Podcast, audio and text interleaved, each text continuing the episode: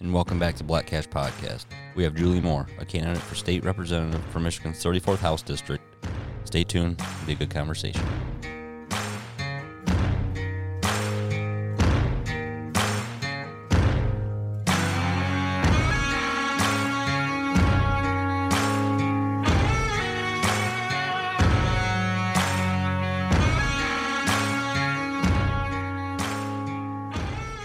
Welcome back to Black Cash Podcast.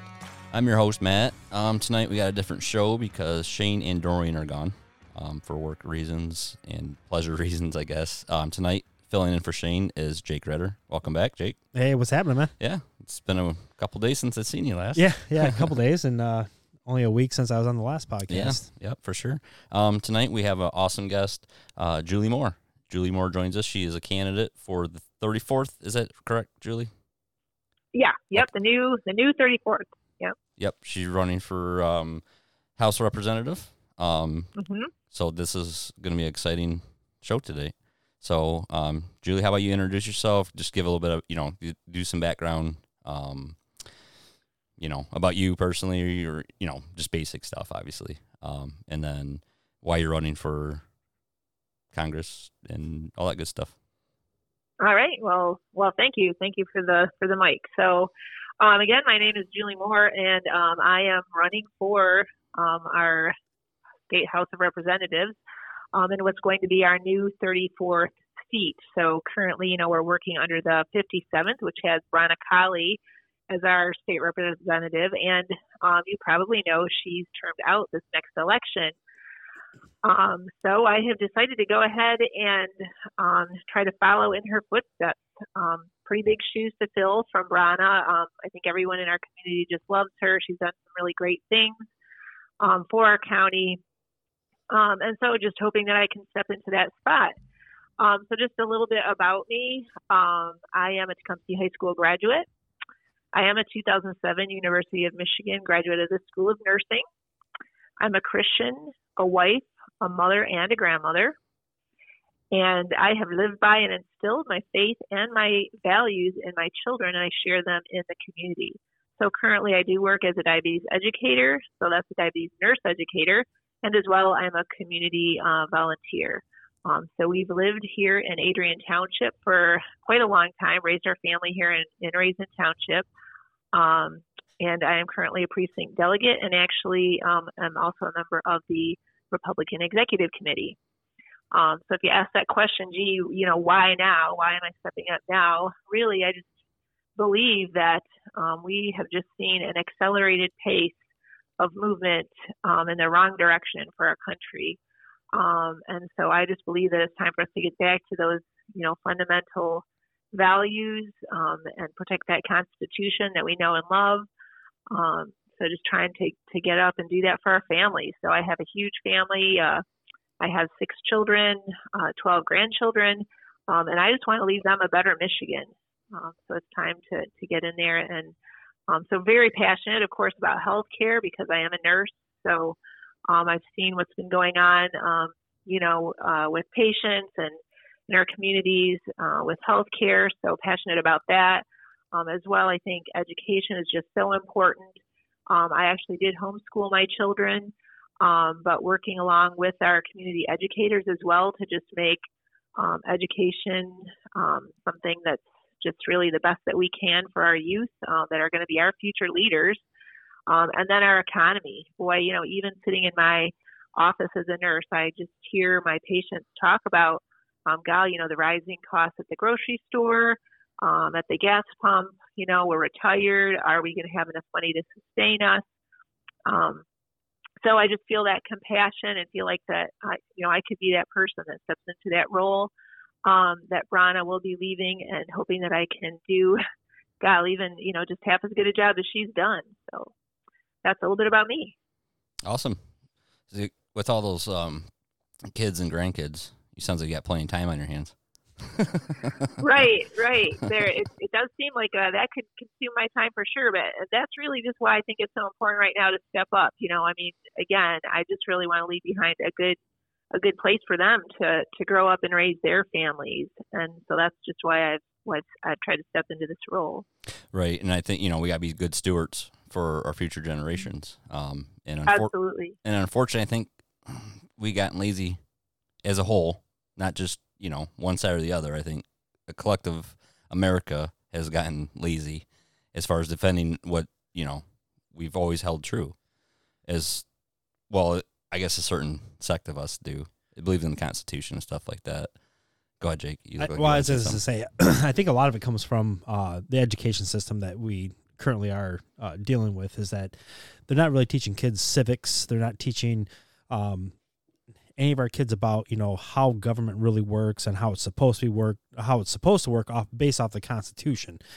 Right now, we're being sold this bill of goods of, government is the only way to go, when really the Constitution is about small government and self governance and being personally responsible for your actions and personally responsible for your betterment of your own self and family, not dependent on the government to create that opportunity for you. That it needs to be taught to our kids in education that you create those opportunities, and they also need to be given the tools in education to be able to do that. I mean, I know from growing up, how to balance a checkbook, how to properly, assess your credit score and things like that.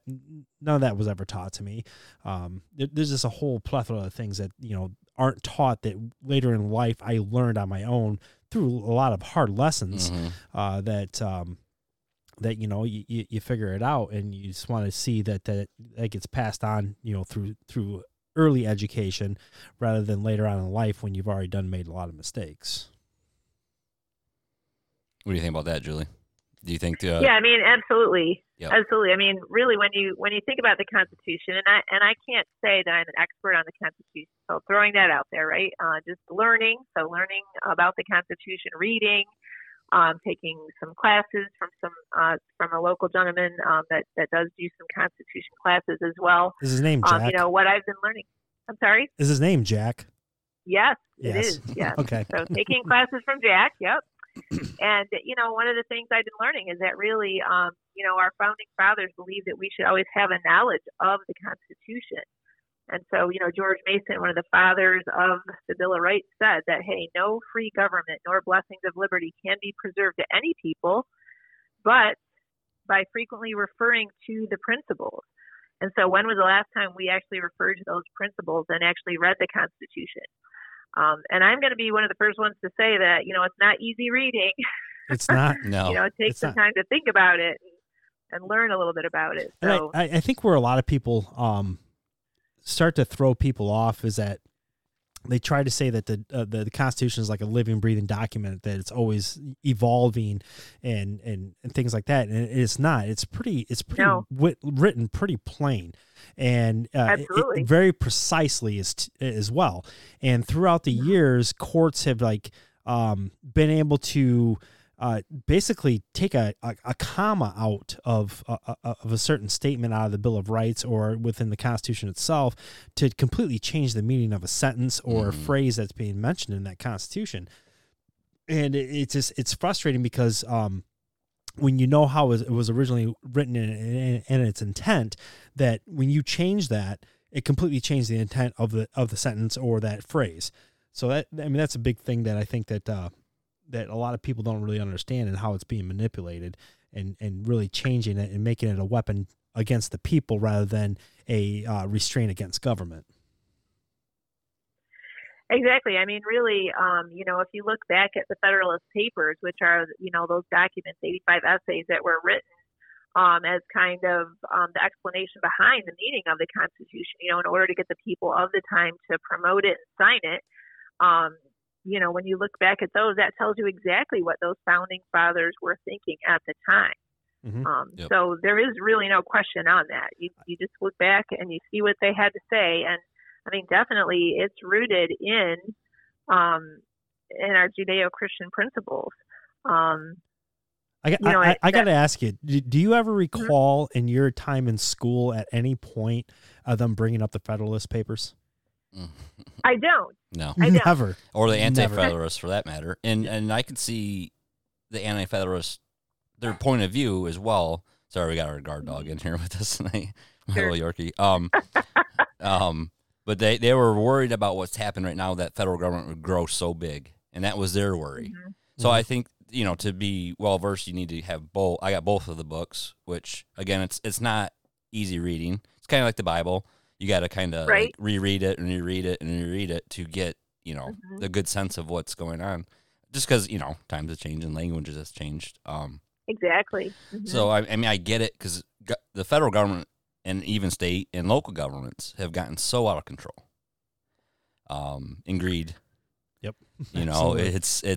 it's and we were at the Wild Game dinner in Morency. I got to meet you personally, so that was awesome. Mm-hmm. Yeah. That wasn't planned. It just happened. I was like, oh, I know her from Facebook. Yeah. So that was a fun night. Yeah, that was an interesting night. It was fun. Yep. Yeah. Just good really, old just great people. Good old people. They're just having a good time. Mm-hmm. So I mean it's just, I think, you know, local, we need to start to retake, to get back to where we should be. We need to more focus on local government than mm-hmm. federal. Everybody's so focused on what the president's doing and our senator, you know, at the federal level, you know. Well, change mm-hmm. begins locally. Yes. Yep. Well, you can see it happening with school board, mm-hmm. you know. Right. With the CRT, and all that kind of stuff, where parents are like the mask mandates and everything yeah. else, with all everything else. And I think it's a great thing. It's just, you know, like I said, we're I think a lot of us have been sleeping. I don't have any children, but I wouldn't want to be taught, or if I had children, I wouldn't want my children to be taught that just because they're white, they're evil, you know. Mm-hmm. And I mean, we're seeing emergence of some of the patriotism, I guess. I don't know what the word I'm looking for, mm-hmm. but I think so. Grassroots, sure. Yeah. Well, I think the biggest thing was is that they didn't really expect. They poked the mama bear with the mask mandates and things like mm-hmm. that, and then once the parents started to get a little bit more involved and in finding out what their kids were being taught, is that then they realized the CRT thing, and then the Project 1619, mm-hmm. and things like that, and we're like, it's just teaching our kids straight up racism is what they're teaching them.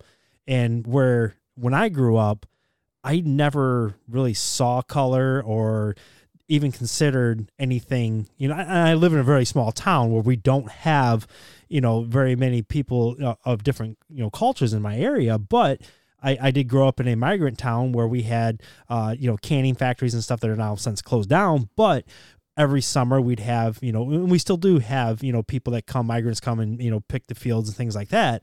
But, you know, some of those people did stay behind here and liked our community mm-hmm. and stayed. And I grew up with those families that had stayed, you know, mm-hmm. back from the 60s, 70s, and 80s. And I grew up with their kids, and they were my friends, and I didn't care that they were brown. And this wasn't a thing to me. Mm-mm. And mm-hmm. I didn't see it becoming a thing until, you know, roughly around, you know, 2004, 2008 is when it really, you know, became an issue. And I didn't really understand why, because we had a president at that time that was proclaimed to be the great bringing together of the racial, you know, divides, and it kind of went the opposite direction. And then they just took that ball and they ran with it, and it's never stopped since that time. And I just mm-hmm. it makes me angry, because I didn't live through that, and it makes me mad that my kids are being thrown into that when it doesn't need to be. And now I have to fight something that I was never subjected to, which was racism. Mm-hmm. And it just, it's mind blowing that that's where we went back to, you know. It's one of those things I always told my kids is like, listen, you don't look at people's color. You got to think that when they're cut, they bleed the same color blood as you.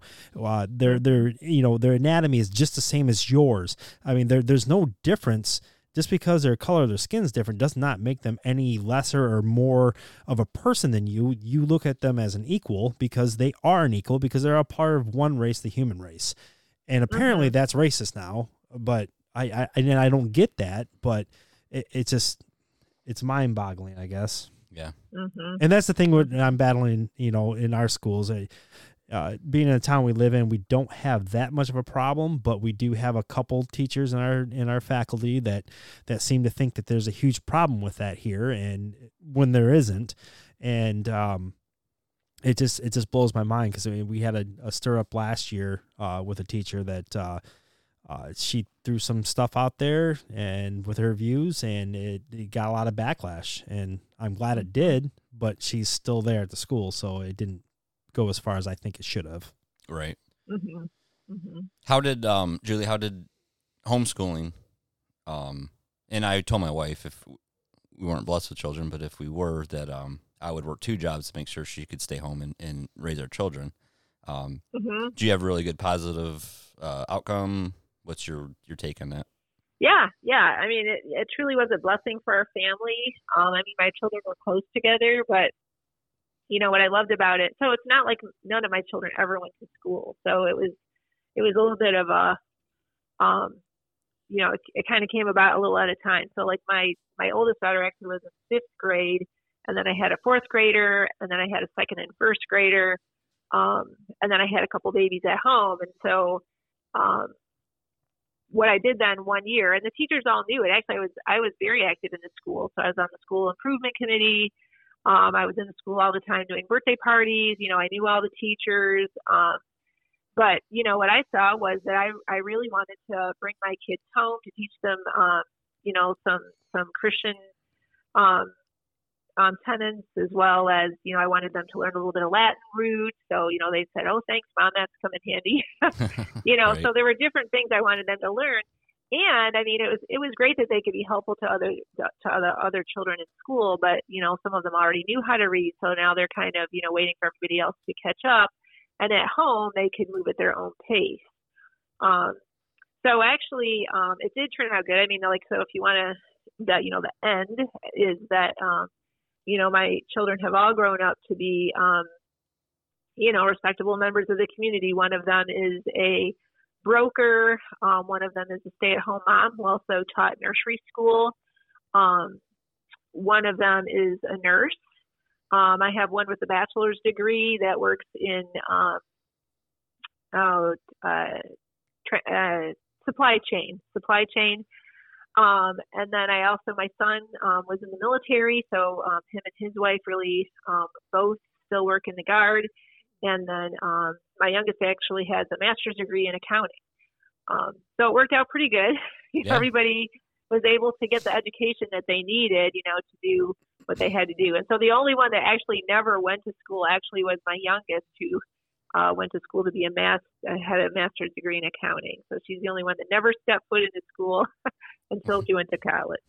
Oh, nice. So, she's the one with a master's degree. She's the one with a master's degree. Yeah. Well, you hear stories I don't want to say bad things about any of my other children as well, but you know, I mean, for sure, they've all accomplished great things. So, but it is kind of funny that she's the one who never went to school. So, well, they always said, you know, It seems like the homeschooled children, and everybody's worried about their social, you know, right? What's the word I'm looking at? You know, to be like socially. I mean, our joke was, you have to stay home to homeschool. Right. So, right. I mean, we were out in the community all the time. We were in the nursing homes.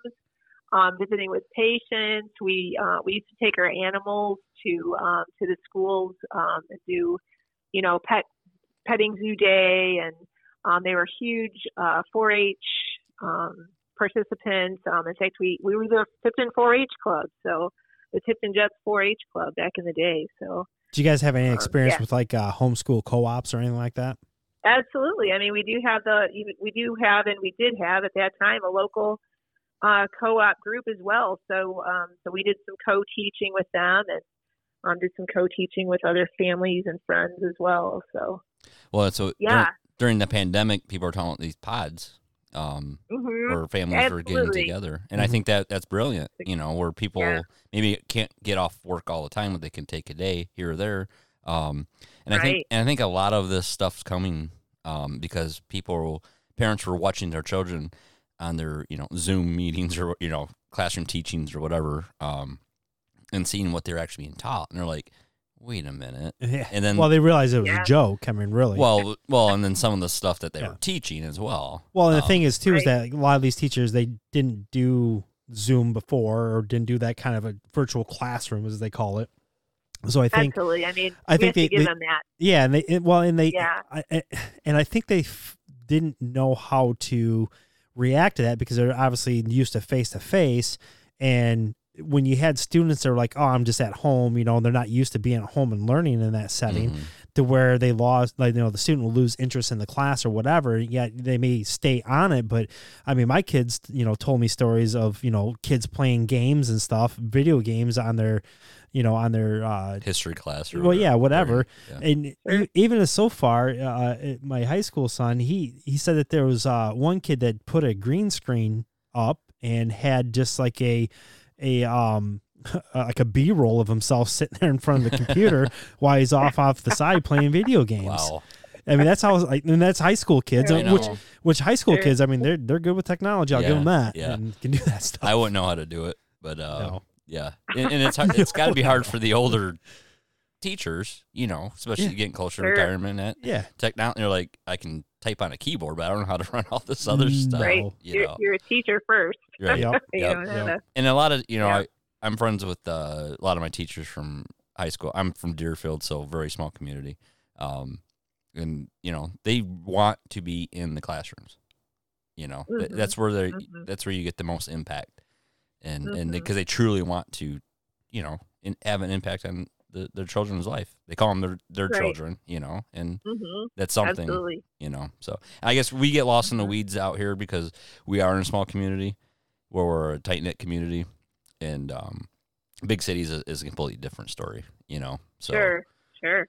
So I think in the big cities, though, the kids are more likely to get lost in the weeds than it is in small. Well, I mean, really, and that's where the statistics are so bad. I mean, you know, when you look at Michigan statistics, part of that is that some of the bigger cities, you know, just have so much lower competency scores, and so that also, you know, brings down kind of the overall Michigan score as well. You know, when you look at how Michigan competes in the United States. Yeah. Well, I meant by that was that the fact that we live in a community where we don't see the, you know, all the... We're kind of isolated from... We're isolated, yeah. Yeah, from... Well, we don't really pay attention to what's going on in the big cities other than just hearing the statistics. But interesting, though, you said, you know, hey, we're in Blissfield, and we saw some things going on here that we weren't happy about. So, you know, that tells you as well. You do need to kind of keep track of what's going on. It's important not to... just let that all go on, and not be watching. I think too a problem up in like the cities and stuff like that is that parents kind of look as schools as being more of a babysitter than an educational thing, mm-hmm. and they don't really necessarily pay as much attention as people do in smaller communities because it seems to me. Obviously, you have like the Loudoun County thing in Virginia and stuff like that. That you know they made Loudoun County has one of the biggest school districts in their state. However, you know that's where the most of the uprising was coming out of. That kind of inspired other communities. That like, okay, we need to start looking at what's going on at our schools. Not only with the mask mandates, the crappy quarantine stuff that they were pushing on our kids. Because that's one thing that here in Blissfield, we had a lawsuit against the health department, our superintendent, and all that stuff that our group of parents had filed, basically to get the school to back down from following these messed up guidelines that the health department was handing down. That was kind of not really going with what was going on in our community. That was more or less being handed down from the state, and the lady was just, was just going right on along like it was like there was no other statistics out there other than what was being handed down from Lansing. You know, you got your own county numbers, you know what's going on, but yet you're going to have all these really strict draconian rules on what our kids can and can't do, wearing face masks, quarantining for 14 days when they were possibly maybe could have been around a kid that may have possibly tested positive with this fake, with these fake tests that are out there. I'm sorry. I'm not big on the CDC science that they have there because it's all been pretty much, debunked at this point. But it just came to a point where parents were just like, we're done with it. We're not going to quarantine our kids because they could have possibly been exposed to something that, you can't prove. I'm not going to take my kid out of school because it came down to a point where our kids were, they weren't offered any kind of virtual learning or anything like that while they were quarantined and things like that. So they were losing opportunity for education there. And that became really frustrating to us. So that's why the lawsuit was filed, is that, it had to stop. and, once they, figured out what they needed to do to get them to stop, they stopped, Well, what's your take, Julie, on the whole mandates, what's going on? I know the CDC come out and that they, took a lot of restrictions off. Well, when this all started, we had no idea what's going on, and I get that. It's just to do a blanket mandate across the whole state. I don't know. I don't want to get your thoughts on that, especially from your profession. Well, right, and so first off, when it came out, of course, like virus, you're not stopping a virus. Right. I think that first 2 weeks was, where are we and what are we going to do next? Right. But yeah, over time, I think what we've seen, I think some of the things that have come out from this is how far away we've gotten from our original founding fathers' ideas of the fact that our Bill of Rights is really supposed to rein in government. And now what we see actually is that it's not actually our government telling us what to do. It's the bureaucracies that have been made up by the government, all these agencies that they've appointed that are now telling us that we have to do this, that, or something else. So, I was part of that, group that took out petitions, to stop the mandates that Governor Whitmer was using, that 1949 law. And so sure enough, as soon as that got drawn back, then she didn't need to use that anymore because she could just go ahead and use, the health department. And kind of like you said as well, we see our local numbers. And so that's where I think the whole idea by the founding fathers was that, the power has to be going back to the people. So you want to look at what's going on around you and let the people in the district manage what's going on for themselves. Put that power back in their hands rather than, like Governor Whitmer having, a law that we're all going to do this or we're all going to do that, which might make sense in one area and not make sense in another area, or maybe have more support in one area than you would have in a different area. Because we all do have we have to have respect for everyone to have their own feelings or beliefs about what's going on. And definitely there's a lot of people that really did need to protect themselves from this virus. I mean, we've lost family members to coronavirus. Right. So I think everyone has to come up with that on their own. What is their risk? What is their feelings behind what kind of risk they're going to put themselves or their family members in as well? Well, and we go back to personal responsibility as well. And exactly. Once the more we learn, and I think the government tends to believe that most Americans are too dumb to research themselves, especially we live in this digital world that we live in, you can go online. Google, I wouldn't go so much for, because they suppress a lot of information, but I think, and that's the beauty of federalism, is the fact that it should be made locally, because the local leaders know the best for their community. Well, they're supposed to know the best, but they're easiest to elect out and make decisions for local communities. Because what the president, like Morency, taking care of themselves, or Onstead taking care of themselves, right? In Blissfield or Deerfield or any other small community throughout your district you hope to represent, It should be a local decision. So, I guess World War III broke out. Yeah, I could see the federal government stepping in for that, because that's a national huge, whatever going on. But their only role is defense. I know, right? Right, so and remember that those had limits. Yeah, you know what I mean. Absolutely, like they can't continue to do that because those limits. There's limits, set by the House and Senate and. So that's where the problem came on is, hey, now they think they don't have any of these limits. Oh yeah, they threw them right out the window. Yeah, there's supposed to be a separation of powers, and that's we're in a pandemic. We can do what we need to do to protect everybody. It's like, well, no, you really can't because you have no constitutional mandate to do that. The Constitution is pretty plain what you can and can't do, and you've overreached it. Right. What protected some people really didn't protect other people. Mm-hmm. So let's look at mental health statistics. Let's, mm-hmm.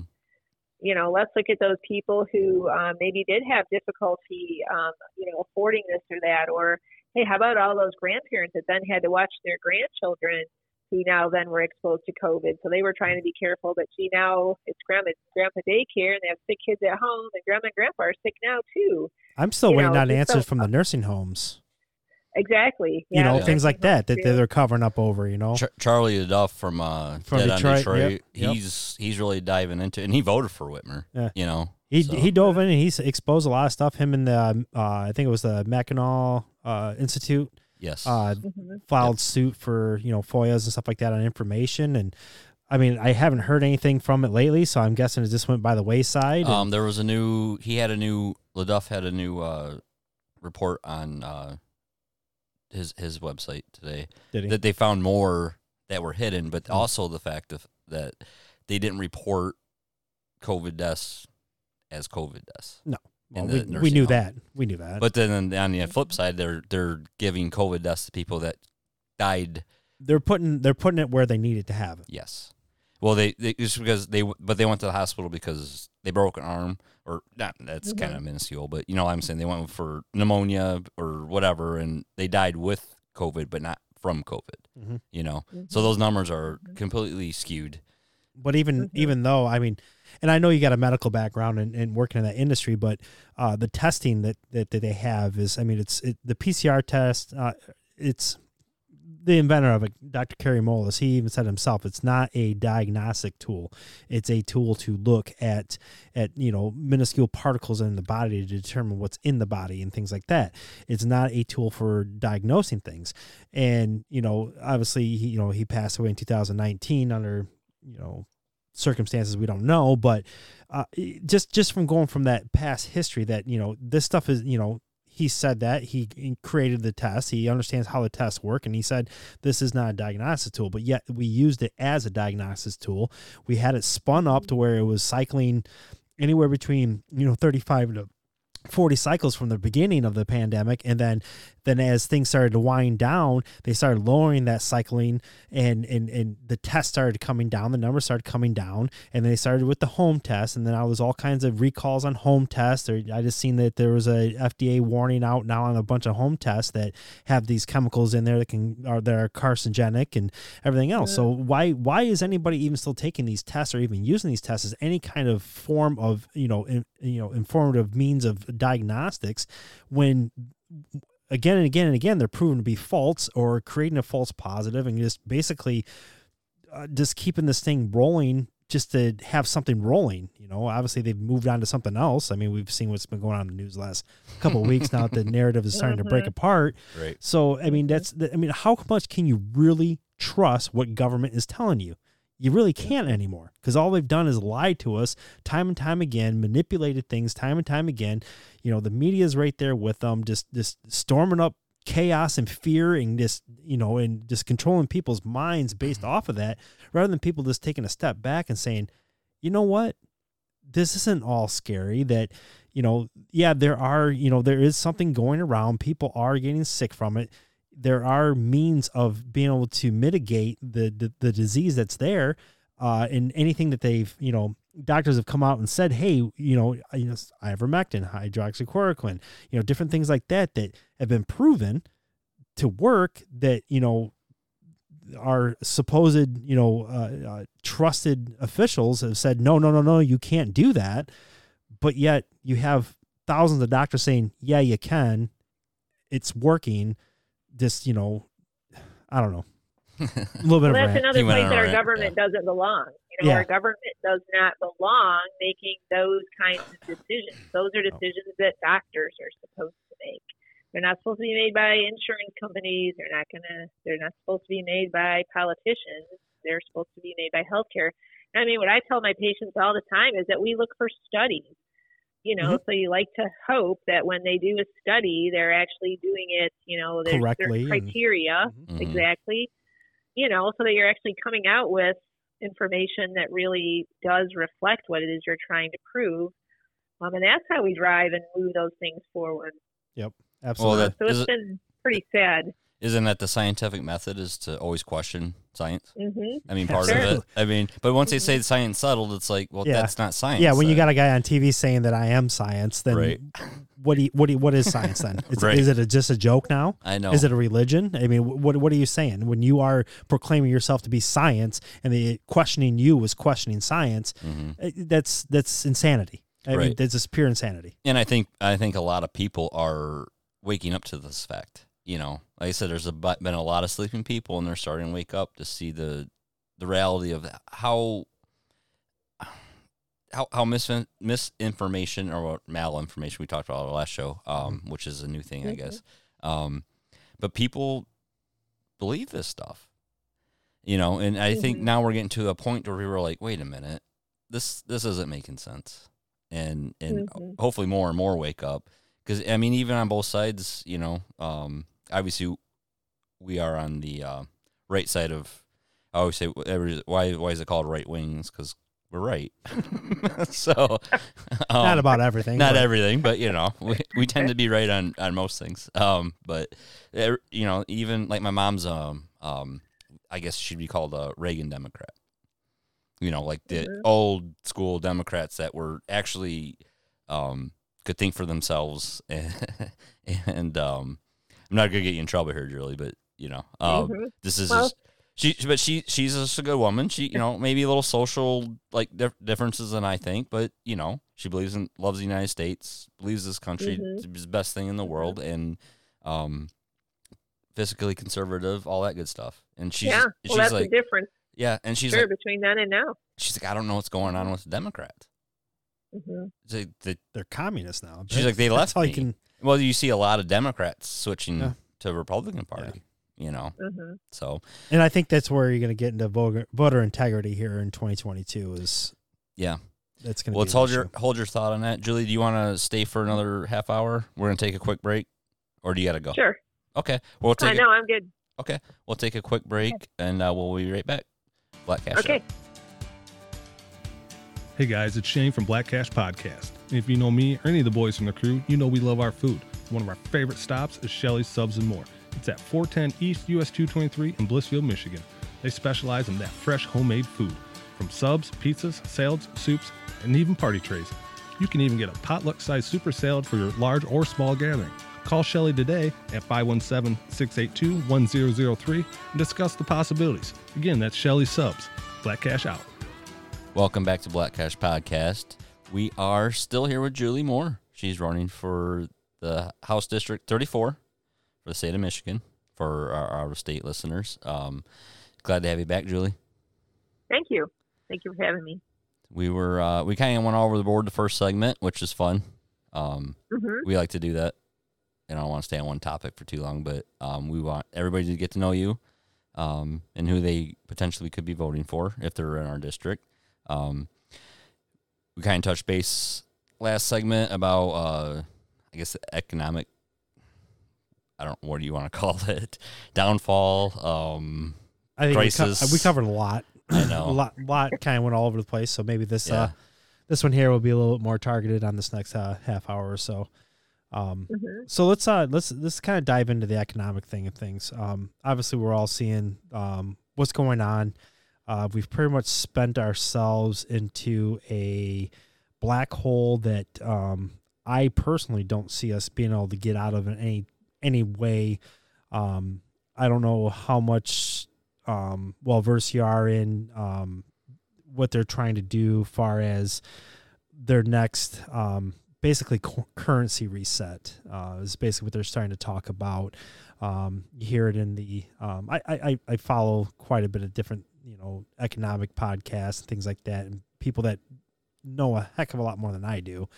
But they are trying to roll out a digital currency, whether it's going to be a Fed coin or whatever.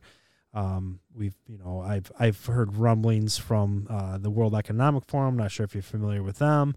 That's the intention, and that they're going to do away with the U.S. dollar, basically, and put everybody into a world digital currency.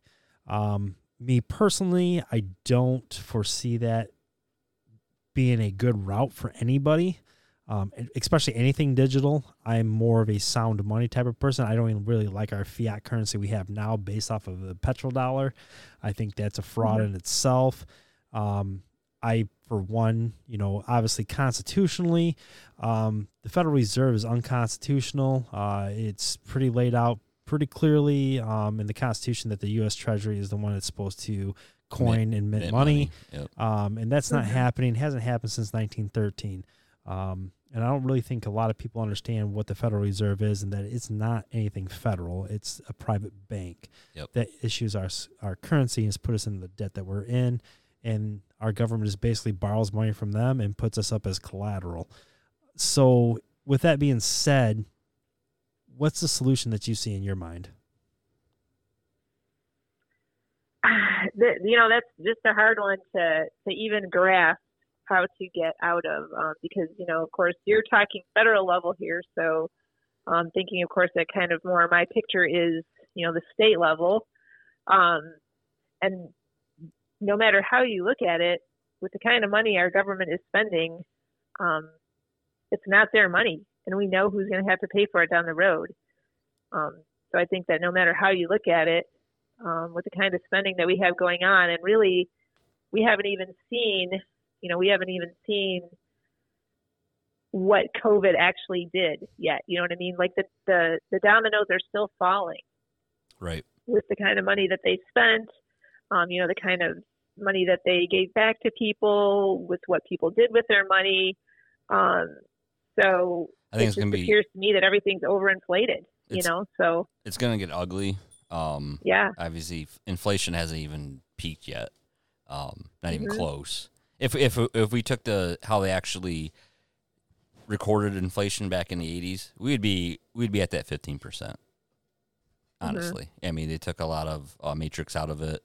You know, your daily, you know, your food, gas, all that stuff. How they calculate all that stuff. Well, not to mention that, and Jake and I were having a conversation before we started this podcast. Is the state of Michigan has a surplus of COVID relief funds that Governor Whitmer wants to put into the roads, and it's like.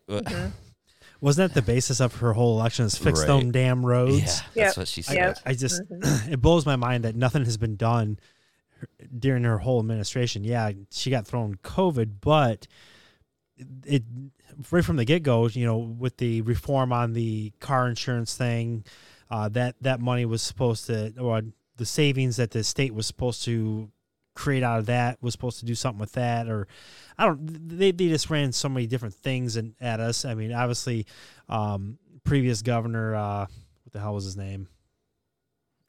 Snyder. Yeah. Snyder, yeah. Raising gas tax. And then also the registration fees and stuff like that to supposedly fix roads. None of the money ever makes it there. Right. You know, as a possible elected official, I mean, are you going to hold our government, state government, accountable for these funds that they proclaim that they're raising tax on this, that, and the other thing? You know, you got the lotto that was supposed to pay for roads and schools, but never really made it to either of those places, or you know, just different little schemes that they do that this money just magically disappears and never anything gets done with it other than just more welfare and more little pet projects around the state that really doesn't make sense for anybody and doesn't benefit, but only a few. You know, I guess I'm looking for a candidate that's going to hold our state government accountable to the money that they tax us on, and that I know that we are going to actually see the benefits from. You know, that I guess that's where I go with things. Well, I wish we could, for transparency reasons, let's open the books. We should have a website that shows the spending of our tax dollars. But how honest is that going to be? I know, well, because who's running it is the bureaucrats behind the scenes that aren't elected. Yeah, well, just like you said, like you said, the inflation. You know, if you compare it to, you know, we're not to the 15%.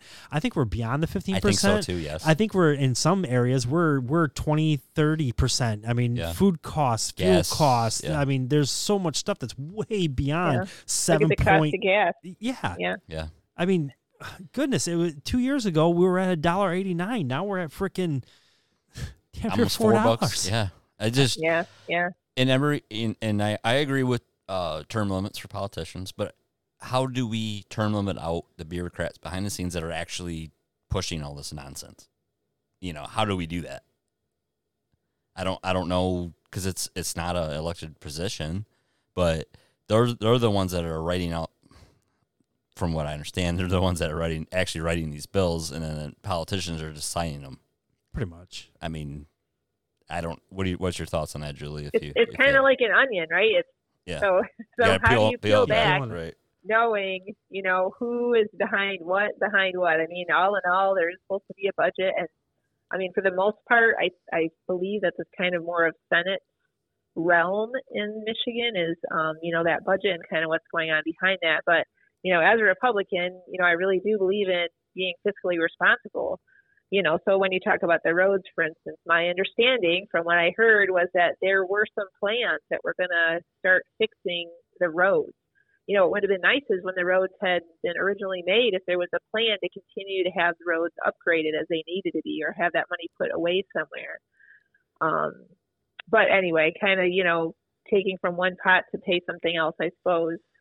Well, when it comes to one thing I want to say about when it comes to roads, because I actually did a little bit of research several years back about the roads and materials that are using for roads, and basically they're intentionally using inferior materials to build these roads. There's a lot better systems out there that you can use that last a lot longer, hold up a lot better. But in order to keep the machine going for, let's say, private contracting companies that get state contracts, that you got the let's say this, the corruption and kickbacks that happen within the government on both parties. That I'm going to give my buddy this contract here to rebuild this road, but he's going to use this material, so he has to come back in 10 years and repair this road again. And then, in that time period, the road, starts to, fall apart, and people are like, fix these damn roads. Right. And so it's always a continuing cycle to where there's technologies out there. University of Michigan had one about 7 years ago, they came out with material, and it was, The stuff was super strong. It was, I can't remember the name of the material offhand, but it was a product that would have been very beneficial to the roads in Michigan, especially with our climate and everything, with the salt and the snow and everything else, and then the thawing and freezing and the expanding contraction of those materials, that it held up against that stuff really well. And it got released in a science paper, and that's as far as it went. Did it ever get put into actual use? No, because it doesn't. It's not making a continual economic gain, I guess. But really, do we really need to constantly? I mean, okay, so you build something and then you move on from that, rather than building something inferior, and that way it keeps your job security. No, how about you just diversify your company to be able to do more than just put down pavement, and Well, we can do an analogy for you, Julie, with your medical background. The money isn't in the cure; the money's in the treatment. So it's the same thing. Exactly. It's the same thing. Oh, sure. Yeah. Just and what's inferior a lot of with our roads in Michigan is the base that goes down underneath it, the pavement. Yeah. And they just barely put anything down, and there's of course it's gonna fail, but look at Ohio. Ohio roads are way better than ours. Mm-hmm. They barely have any gravel roads. All out here where we live, it's all gravel roads. And actually, those are better than the paved roads most of the time. I don't know. So, it's a coin toss, really. Sometimes. I know. Well, it don't matter. It's just, like you said, it's more of a Senate thing, and I know you're on for Senate, but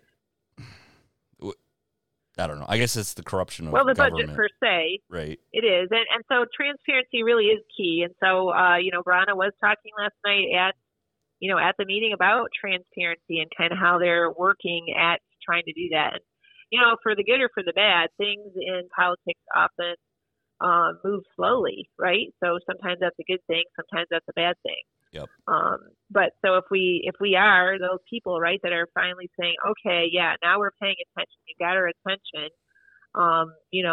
We need to sustain that, by going and voting, by going and to the meetings and hearing what's going on, you know, at the local level, you know, voting, making sure you know what you're voting for when you vote for something. You know, those are all the parts that we can play to start doing that, to start peeling that onion and getting that transparency shown. And I mean, I like to think, which is exactly why you want to know who you're voting for as well, is that, you know, whoever you're voting for, where do they stand on that? And so I think that's huge. I think that's huge to be transparent about who's coming up with the rules and who's spending the money and how they're spending it. And, you know, generally as a Republican, I'm going to say, look, we need to make sure that we're, you know, saving money to do the things that we need to do, spending the money where it needs to be spent, and making sure we have a plan for down the road so that our children aren't going to be paying for all those things that we're throwing money out for right now. You know, so just being fiscally responsible generally. Right. And I think generally too is, you know, we pay people to do these studies a lot of money and what needs to be done. And then the studies are like, okay, here's your study, this is what you need to do. And we don't do it, you know? And that's where I love to do this. Like, that's kind of what I love to do. Like, all right, if there's something that really needs to be changed, how can we do that? How can we find that way? How can we make this work? Right. You know, and that's what I really find intriguing about doing that kind of a job, you know, is just finding ways to help people. Look, you know, there's a stumbling block in our way. How are we going to move that block and make this work for the better for our people for tomorrow? Well, and I think in that line of thinking too is, you know, we're paying consulting firms that all they do is get paid millions and millions of government dollars to consult just to give you a report, but then nothing gets done. But how about we go out and talk to the people that know how to make it work? The working class people that say, if we just did it this way, these roads would last 20 years and not 7, you know, and we're not ripping up 13 miles of I-94 every 7 years, you know. Right. You know, which is what I love about small business as well, you know, like, so thinking that we should be able to solve those problems. Like, we're Americans, we have ingenuity, we see when there's a problem or see when something needs to be done and we fix it, you know. So whether you're talking about roads or you're talking about, gee, there's not enough childcare or this or that we need, you know, I think as Americans, you know, we're in there to do those kinds of things. So yeah, that's what I'd love to see us do. That's why I'm big on, you know, small business, getting people to solve their own problems. Yeah. I just wonder if, I mean, as far as, you know, roads, I guess and I guess everything economically, I mean, I think everything should be county based. You know, state for, if you got a state route, sure, okay, we got to pay our taxes on that. But it's kind of disheartening when you drive down a state road and it's worse than a side little country road out here in Lenawee County, you know. And say, how come we can do it here in this little county? And when you got almost, 11 million people, in, I think, in Michigan, right? Or is it 10? I forget. I think it's the census changed. I think it's around 10 now. Yeah. Well, I mean, maybe even less now. Yeah. And it's just... state roads are horrible, you know. So I don't know. I mean, it's just to have confidence in the government is dwindling, I'd say, to say the least. Right. You know. Another reason we need to stay involved. Yep. And it's on us too as voters. Right. You know, we can't just blame the politicians. Right. So with moving on to that to the voters, obviously, you know, a lot of times when we vote, we don't feel like our voice is being heard, or that our vote is even being counted accurately, or our elections are even having integrity. Obviously, you know, I don't know, and not to say I don't care, but I don't want to, you know, put anything on you. Is that, you know, me personally, I don't think 2020 was the most secure and fair election we've ever seen in U.S. history. When a guy that gets elected supposedly by 81 million votes, higher than, you know, the first black president. When you have a incumbent president that receives 10 million more votes than the previous incumbent president had received in his reelection. The numbers don't add up. It doesn't make sense. I've seen enough to where the swing states, I've followed elections for years, and I've never seen under any circumstances, a vote count stop at 10 o'clock, then resume in the middle of the night to see the other candidate jump ahead by, down by margins of anywhere between 30,000 to, in some cases, 200,000 votes or 250,000 votes. Mm-hmm. And I'm sorry, but our state was involved in that. Mm-hmm. And I know that our Secretary of State, she has a record of being associated with certain people to do certain things under circumstances. It has to do with them self-benefiting, not only financially, but for their own sakes. I'm not going to, necessarily, accuse. I'm going to accuse. Yeah. You know what? These people are corrupt. They're being corrupted by money. And I watched an election get stolen in our state. Matt DePerno, I believe the lawyer's name was, pretty much proved that in Atrium County, that the voting machines were affected. They were connected to the internet, and things happened. Fractional voting occurred. One vote is 1 point. I mean, not one vote is 1.6 votes. That's what they were able to uncover. You even had a judge that even agreed that something fishy is going on here. And somehow it got destroyed, shut down, and the case got dismissed by another judge. There's this, and now it's all swept under the rug like nothing ever happened. How do you see that voter integrity is going to be able to be upheld on 2022 for yourself and for possible governorships here in this next on this election cycle here? Knowing what happened in 2020, I mean, what's the fix? What do you see, the outcome of this? Well, you do have to be watching. There's a few petitions going on right now. Some of them potentially leaving more room for that kind of questionable election integrity, and others that are really trying to strengthen the voting laws. Really, I firmly believe that there are voting laws in place, and I really thought that, that Secretary of State Benson had been called out on the way that she did that election. So my understanding would have been that, or maybe it's my misunderstanding of, well, if there was a law broken, why wasn't something changed? What could have been done about that? So I don't quite understand what's going on behind the scenes, but I do know that, again, so the citizens are, gathering up those petitions and getting signatures. And so hopefully that would be something that could as well go on the ballot, knowing that, of course, as well, our governor did turn down any of the election integrity legislation that was, brought up through the House and the Senate. So, of course.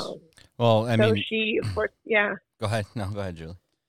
Yeah. So, so that was turned down. So again, here's that stumbling block, right? Here's that rock in the road. How are we going to get over that? Well, the people have come up with some petitions, and if we can get those circulated and signed, then those can become ballot initiatives that then, when voted on, could just become law. Because I think it's a little bit of a misconception that, so when we go vote, not all voter precincts are going to be acting the same. You might have some bad actors in one precinct. You might not have some bad actors in another precinct. So as a whole, we can't say that all of the precincts didn't do well. We would say that probably there were some precincts that maybe there was some more going on than should have been going on. And so, why that wasn't stopped, why we haven't looked at that, I don't understand. Did you ever follow Seth Keschel? He was an ex-military guy that went around statistically to county in each state, especially the swing states. And even here in Lenawee County, He put question into our own voting here in Lenawee County, which, you know, Lenawee County is a pretty conservative county here. And I would never have thought that we would be under question, but he put our numbers under question. Seth Keschel is the guy's name. Really? And he his statistical numbers, you look at it, and he called county by county which ones were off based off of number, you know, based off of population, based off of past voting history, based off of, you know, a plethora of different things. And he definitely shines some light on not only in our county, but, you know, Monroe County. Obviously, Monroe County, you never know with Monroe County because you got a lot of the downriver people coming down there. You don't know. But it was just, I mean, he called out the obvious counties, Washtenaw, Wayne, Macomb, Oakland, all those places that. But to hear him say Lenawee County, you guys ought to be questioning your elections because something ain't adding up here. It just blew my mind. Yeah, look up Seth Keschel is the guy's name. He he made his rounds there for quite a while.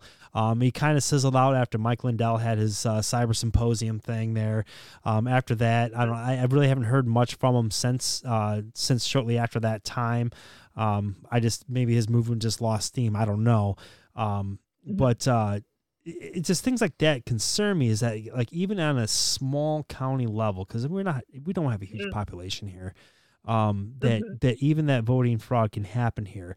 And so when something like that happens here, you got to question who the people are behind it, because if you've got, you know, mainly Republicans running the election in Lenawee County, well, you know, obviously with some Democrats are you know, obviously there.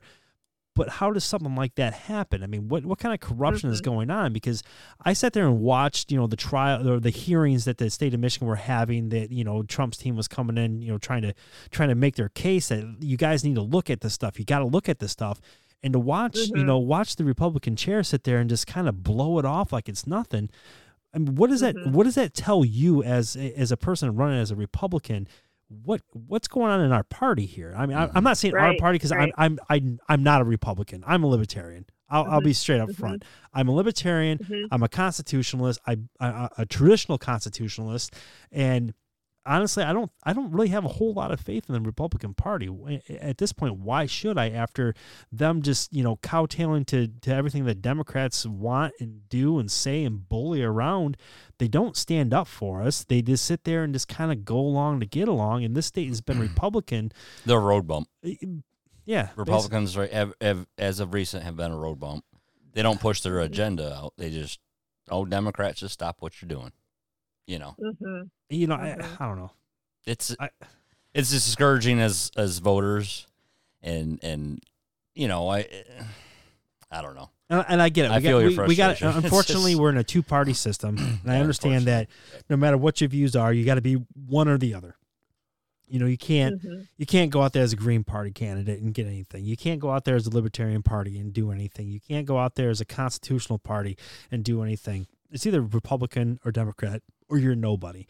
And it's really frustrating, because I've watched the Republican Party and the Democrat Party basically do the same thing and screw their same constituents over time and time again. And we have no other good choice to vote for than other than hope that we can trust the word of the candidate that we elect to those positions to uphold something. And I guess I want to ask is, are you going to hold, if you're, you know, elected, are you going to call out these politicians that just kind of turn the cheek and just kind of say, move along from this situation type deal? I mean, what kind of ability are you willing to, you know, put yourself out there and I mean, what hell are you willing to die on, I guess? Right.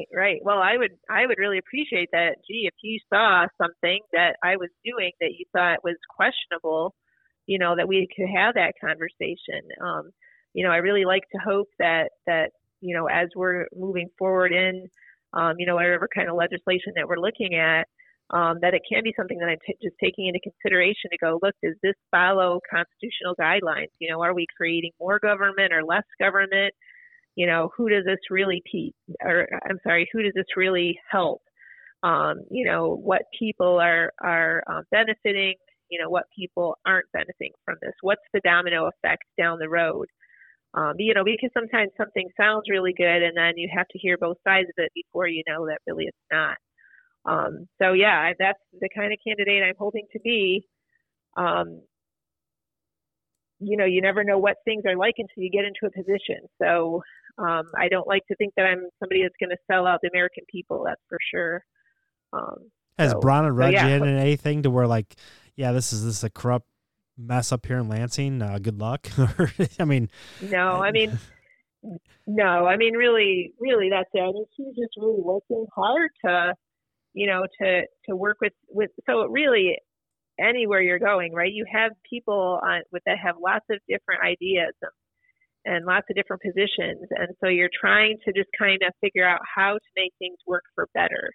You know what I mean? And kind of one of the things I've heard in politician kind of classes, if you will, that I took is that sometimes, you know, you're just voting for the best thing out of a stinky bill, you know, like, so what's the best thing that could kind of come out of this? You know, is it worth voting for it for this or not? Because, you know, sometimes they don't have, not everything in there is pertaining to one thing. So it sounds like sometimes there's other parts to that bill. So yeah, knowing what you're voting for and is it going to be the best thing for people or really not? Are you willing to sit on the Congress floor and argue to take out certain things out of a bill that doesn't make sense to have in that bill because it's just padding some other Congress member on the other side of the states? It's going to help their district out, and if that's not in that bill, I'm not voting for it. I mean, are you willing to stand up and say, hey, listen, this isn't something that is worthy of spending taxpayer money on? You know, that kind of stuff, you know, are you going to be a fighter? Yeah, I mean, I believe so. So, yeah, what I'm hoping for, right, is that, you know, if you go in with the right attitude and not make enemies out of everybody, but just go in there and tell them respectfully, hey, you know, I'm not in agreement with the way this goes. This doesn't make sense. We need to go back to the drawing board and do something better than this for the people because that's what they deserve. So that's the kind of politician I'm hoping to be. Obviously, I'm not a politician. I'm a nurse. Mm-hmm. Right. So, you know, hoping, like I said, that I can get in there and find those stumbling blocks and find ways to, you know, to move them and make things better. Well, and I think that all that pork barrel that gets put in bills that have nothing to do with the bill itself. They sneak this stuff in that has nothing. Yeah. Okay, we're gonna vote on education bill, but then there's something snuck in somewhere down deep in the lines that somewhere in Muskegon that their new bridge gets built. It's like, well, that has nothing to do with education. Mm-hmm. It has nothing to do with that. Yep. Why is this even happening? And that's where that transparency is key, you know. And I think they're starting to work on that. You know, I'm hoping if I can get in there, I can as well continue to work on that and get those things moving in that direction. I guess that's why I'm a podcaster, not a politician, because I'd go up there and burn that whole place down. I'd be everybody's worst enemy out there, calling them all out for all their crap and corruptions. Like, you guys can't do this. You guys got to stop. There's no money. There's nothing left. You've drained the people of everything they have. And you want to take more from us. And you want more. Yep. It's just, I can't do it. I mean, I just, that's where I've come to in my head is they can't take more from me because if they do, it's going to be it. I mean, you're not going to get any more out of me. And every time they spend money on something that is not necessary for the situation we're in, it just seems like our not only at state government, but federal government, they know that we're in a bad situation, and the only thing they can think of is to spend more money to get us out, and it's not going to get us out because that's what got us into it in the first place is spending more money. Mm-hmm. And I don't think that unless you know, people come in there and say, listen, we have to stop spending. People have to have their own personal accountability and start to self-govern themselves again, that we are going to crash and burn so hard beyond any possible means that anybody can imagine. It's how bad this is. And I don't think really our politicians really understand that's where we're at. This is Rome burning right now. Mm-hmm. That's what America is. It is Rome burning right now. And people don't understand the urgency of things anymore. And they think everything is just going to go back to normal if they take a shot in their arm, or they just pay more taxes, or they just vote this guy in or that guy in and just go along to get along. We're past that. It's done. Yeah. No, it is. And it's down to the states There's a fiddle to decide in the what is best for our citizens to keep our state afloat. It's no longer about the union of the states anymore. It's done. We have to understand that we need to start looking out what's best for our state to survive as a state itself. Because otherwise, if we don't, the whole union's going to burn. Yeah, we have to go back to the ideals of those 13 colonies and the idea of individual self-government based on the individual level, sovereignty, the local level, the county level, then the state level. And then if there's a little bit left over for the federal government, then you might get a piece of something. Right. Mm-hmm. Otherwise, that's the type of politicians we need to have in this state now and in this government now, because that's the world we live in now. Yeah. Unfortunately. I may be wrong, but that's what I see. I think it's been a long time coming. So go ahead, Julie. What are you gonna say? And well, I was just gonna say, and sometimes that is saying no to federal money. I mean, so when I was a homeschooler, when we first started homeschooling, and this was what I really loved about Tim Walberg as well back in the day. He was kind of a homeschooler as well, and Michigan had no laws about homeschooling, so that was kind of cool. I did belong to a legal defense fund to make sure that, if they came knocking at our door, I could have someone, having my back if they weren't going to take my kids away. But really, one of the reasons why we thought it was a good idea not to take any, state money is that if you take state money, then now with that money comes strings attached or regulation attached to that. Exactly. Yep. And I mean, the same thing comes to Michigan, so if we're all going to say, oh, okay, we can hardly wait to take federal money, that's the same kind of thing. So, oh, yeah, we want that federal money, which, by the way, remember, is our money. Right. That's our money. Yeah. Yeah. Stolen from us. So that's our money. And it's gone to the federal government. And so, of course, then, as a state, we're trying to take as much of that money to come back to our state, which sounds like a great idea for sure, but as well, that also comes with strings attached, regulation as well attached to that. Isn't that kind of like groveling? You got to grovel to the federal government. Can we please have our money back? Right. You took it. Right? You stole it from us in the first place, but we got to grovel and beg for you to get it back, and we have to go by your freaking whatever you tell us to do with our own money. Your strings, like you said, your strings attached. It's like, but that's ours in the first place. You stole it from us. Right. And I don't think that's what people understand. We have to be careful about giving up our rights. We have to be really careful about making sure that we're not giving away our rights with the legislation that we pass. And so that's kind of something big to look at because, somebody's got a problem and you're like, oh, well, we need some more legislation to take care of that problem. And so, right. How many more rights then have we given up to that bureaucracy or whoever it is? Every time we write something like that, somebody's got to enforce it. So my question in the first place, back to election integrity. Well, who's enforcing that law? Right. Well, same with all the other legislation that we come out with. It doesn't make any sense to pass it if we're not going to enforce it. But then what do we have to invent to enforce all this? Again, it's just like an onion. Yeah. Lots of layers. But what's that saying? Hungarian, you help me out here, Jake. The Hungarian dialect. The government creates the problem, but then also wants to give you the solution from the problem that they freaking created. Mm-hmm. Yep. And we've been witnessing this the whole, since I've been alive.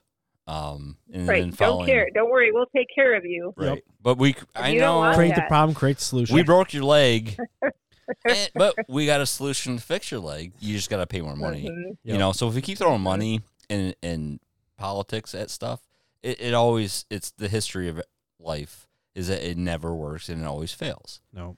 Mm-hmm. And at some point, but the problem is we just need more people to wake up. Like Ronald Reagan said, the scariest words. 5 scariest words. Yeah. I'm from the government. We're here to help. Yeah. Yeah. They're not there to help. No. You don't want to hear that, Nope. And I understand we government's a necessary evil that we need something. I mean, small scale. Necessary evil, small scale. Well, on a large scale, it's just nothing but evil. Yes. Well, like Thomas Jefferson said, if men were angels, we wouldn't need government. Mm-hmm. I mean, it's true. Yeah. Because there's a lot of evil people in this world, you know. It brings you back to morality and Christianity. Yes. Really. Absolutely. And there's these 10 commandments, by the way, that are, mm-hmm. are a pretty good rule to live by. No, you can't have those on the state steps anymore. Yeah. Can't have them on federal steps anymore. Can't live by morals. You get only government can legislate morals. Separation of church and state, which, by the way, is not in the Constitution. No, it's not. It's not at all. All it was to... The government couldn't dictate a religion. That's all it was. Right. It was telling the government you can't tell religion how. It was more of a First Amendment thing where you cannot restrict what religion does. And so they turn it around and turn it into a state's. Right. I know. Well, we live in 1984. I truly believe. Yeah, I mean, George Orwell was prophet. Well, because he was a Thebaino socialist, and he knew what was going on. And but he wrote that book in the 50s. Correct, but Thebaino socialists been around since 1800. So I mean, that's something that you're not gonna. They've planned this out. You know, this is a 200-year plan. They play the long game. Yeah. Oh yeah. Our enemies play the long game. Yep. And the problem with our thinking is because we're just like live, let live, right? You know, I mean, that's pretty much conservative way of thinking, libertarian way of thinking. Leave me alone, I leave you alone. Yeah. But they're like, no, we're not going to leave you alone, you know? And that's the thing that that's what we're fighting right now, unfortunately.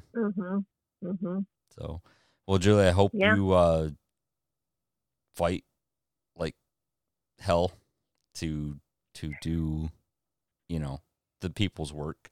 And I don't know.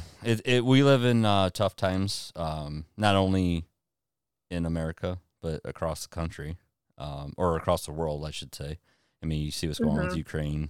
It seems that powers that be want a World War III. Lindsey Graham comes out and is asking for the assassination of President Putin of Russia. It's like, you want a World War III, you know? Wow. Did you see that? Yeah. No, Yeah, oh, that was today. He came out today and pretty much said to assassinate. Wow. Yeah. So I got one last question I want to ask you. Who's your pick for governor? Who's my pick for governor? You know, so I have to say I haven't heard all the governors or all the candidates, I'm sorry, in person. I have been pretty impressed with Ryan Kelley. Okay. So, but again, I haven't heard them all. I thought he sounds pretty true to our Republican beliefs. So you're not going to support the establishment pick of Craig? Sorry. Put you on the spot. If he wouldn't have came out and the Republican Party in Michigan wouldn't have thrusted him so far forward up everybody's, you know what, caboose, I probably would have supported the guy. But as soon as, you know, I seen Garrett Sedano, you know, basically get shunned, Ryan Kelley getting shunned, and all these other, you know, really great picks that people could probably do some really good, but they took he's not a career politician, but when you're a chief of police, you're a politician. I'm sorry. Yep. And, you know, as soon as he announced it, they thrusted him up on there, and he had this trip and stumble and fall on his announcement. And then, but yet the Republican Party is still standing right behind him, and that's their guy, and that's who they're polling. That's not my guy. I'm sorry. I just, I can't go with an establishment pick. So I can go with you on the Ryan Kelley or Garrett Sedano. Because Garrett was right there with the Stand Up Michigan right from the get-go, and was crying foul from this whole beginning. Well, and I think that people are yearning for regular people to run, like you, Julie. You know, you're not a politician, not at all. And I know you got if you get elected, I know you're probably gonna be shell shocked when you get to Lansing. Yeah. You're like, what the heck's going on here? Yeah. That's why I asked if Ronna kind of warned you on how bad it is up there or not.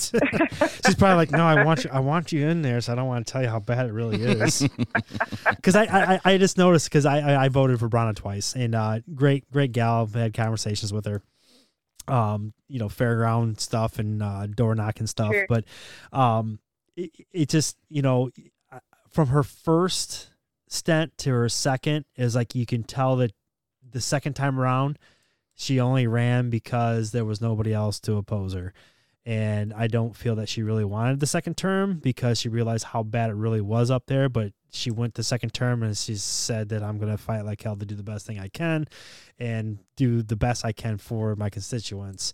That was just the feeling I got, that it just the second time around, like it's, I don't think she really wanted to go, but there was nobody there to oppose her. And, you know, that's kind of telling to me. I'm really good at reading people, and it's just, it's scary, you know, and I hope, you know, the best from you. I mean, I've enjoyed the conversation we've had. Thank you. If I can just interject one last thing before we go. So just remember that there's a huge turnover this time in the House, right? It's like 47 out of 100, I think it's 111 seats. So big turnover this time. Mm-hmm. And that's why it's so important for people to just make sure that they're, you know, listening to and hearing and seeing all those candidates. Like I said, you know, as far as I know, you know, Ryan Kelley so far, I had thought was the best. He's the one I've really seen in person. And if I have the opportunity to see others, I will. Mm-hmm. You know, but it is really just important because, you know, there are four people running for the House of Representatives right now. You know, our Senator Dale Dorn is running. Right. I heard Dale was. So he's hoping to pick up 2 years, really just because, you know, he has the experience. So he's kind of running on his experience. Of course, he's done, you know, great work. But then as well, we have Ryan Rank, you know, the retired police chief, and as well Austin C. from Tecumseh. So, I mean, I don't want you to vote for me just because I'm good looking. You know, my husband might say, you know, vote for my wife. She's good looking. But all kidding aside, really, you just want to make sure that you're putting the right person in office. You know, there's plenty of things for me to do out there. So if I don't get this office, there's other things for me to do, because I think as we've all heard and seen, you know, there's a lot of work to be done, and that's what we need to be doing, is stepping up and doing it. Well, we got, so I'm hoping, you know, no, go ahead. I'm sorry. But so I would be honored. I would be honored to be the representative of Lenawee County. But for sure, I think everyone just needs to look at all the candidates to make sure they're voting for the one that they think is really going to do the best job. Absolutely. For sure. I do know that there's some county health board seats that are coming up. There's some county commissioner board seats coming up. So if it doesn't work out for you at the state level, I'd be more than happy to have you at the county level as well, because we need fighters, and we need people that are just fed up and sick and tired of being sick and tired, and that are just, we've got to start somewhere, whether it's at the state or county level.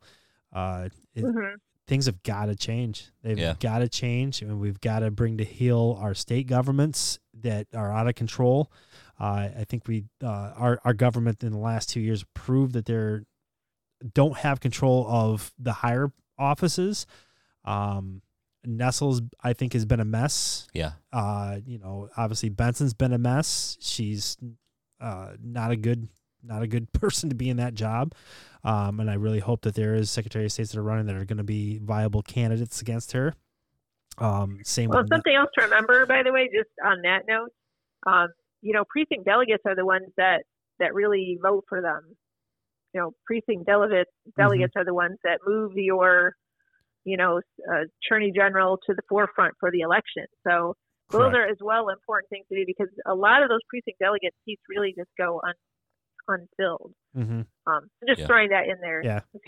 So I guess that's definitely something that I need to look into as far as where our delegate seats are in our area. There's a lot of power there. I know. Yep, absolutely. Because we have to pick the right person that's going to be able to win against, you know, her. Right. You know, we got to pick the right person to win, you know, against our Secretary of State. So those are important, and those are positions that we elect through the precinct delegates. Right. And something to worry about too. I mean, it may not be so much here in Lenawee County, but in you know, bigger precincts and bigger areas where I know that, and this has been something that's come out in the past year, 2 years, is that the Democratic the Democrat Party has actually been putting up their own candidates as Republicans and talking the game. But once they get in there, they have total control over them to do whatever the heck they want. That's happened a lot in like Georgia and states like that. Wisconsin's been a big issue. Pennsylvania, huge issue with that, where they're putting up candidates, calling them Republican, conservative, Trump supporters, this, that, and the other thing to try to get, to put that little notch in people's heads that, oh, that's the guy I want because he supports that or he's that or the other thing. But when they get into power there, it's just like, nope, they voted completely the opposite of what we voted them in there to do, or they had different policies and they weren't the people they were. So that's always a scary thing. So it's nice to have this interview where you, I waited till the very end to say something like that, to where you pretty much, laid out all your values and your thoughts, prior to me even saying something like that. And I mean, you're solid, you seem genuine about what your views and stances are. It's much appreciated. Yeah, so hoping to hold the ground on that for sure. Yeah. Yeah. I know it's great. It's tough to be on this side of politics and then to go on the other side when you're an actual elected official and then have to deal with the mess that is our government. So... With that, we wish you the best. Yeah. Well, and, Julie, go ahead and plug yourself. Get your website, Facebook, whatever social media you got. Go ahead and plug that. Oh, okay. So, I am on Facebook at Julie Moore for State Representative. I do have a website, which is moreformichigan.com. And my email is moreformichigan@gmail.com. So, cool. Pretty easy to find me out there. Yeah. Happy to meet people and have a discussion. So just looking forward to, it's always a good thing when you get to know more people in your community. And I really enjoyed that. I mean, we have some really great people in our community. Just giving back, just doing lots of things, whether it's, monetarily or with their time. Lenawee County is just a great county and I would be proud to represent that. Right on.